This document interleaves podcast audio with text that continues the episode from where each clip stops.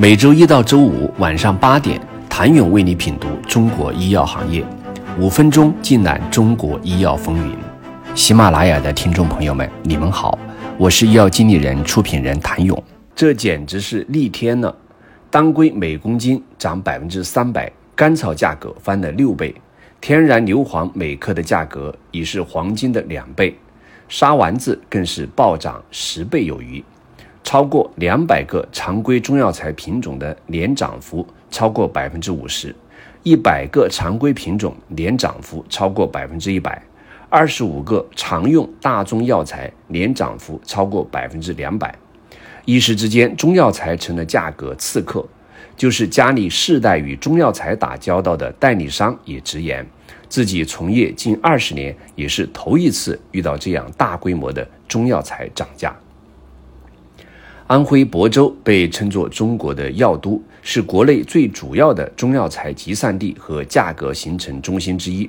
进入夏季，因普遍的多雨和高温，本该是中药材交易淡季，但如今的亳州中药材交易市场却火爆异常。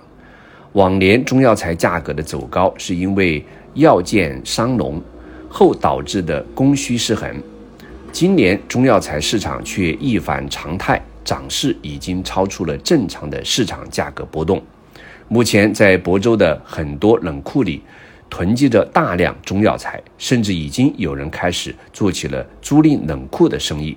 很明显是囤积居奇，一面是冷库里几乎爆仓的囤货，人为的减少供应；另一方面是市场上狂飙不停的药品价格，但。中药材价格上涨的原因，并不能单方面的归结至某一个因素。中药材属于农副产品，受气象条件影响较大，极端天气频发，的确会导致中药材产量下降，价格上涨。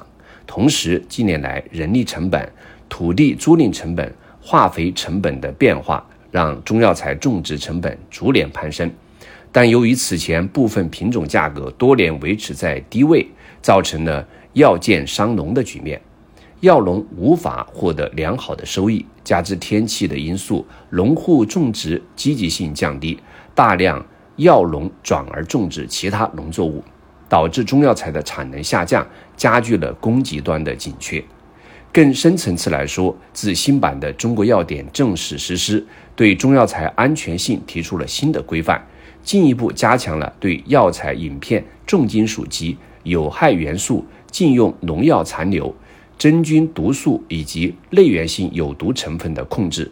换言之，对药材质量标准提高，也推动着种植成本上升，进而推高药价。如果是因提升质量带来的成本上涨，也是产业正在实现良币驱逐劣币，进而实现中药材的质量提升的断腕之举。是谁导演着这场中药材价格逆势狂飙的大戏？谁又将从中受益？谁又会被这场价格战重伤？请您明天接着收听。谢谢您的收听。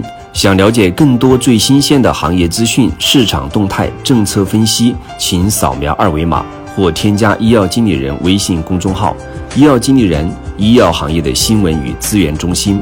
我是谭勇，明天见。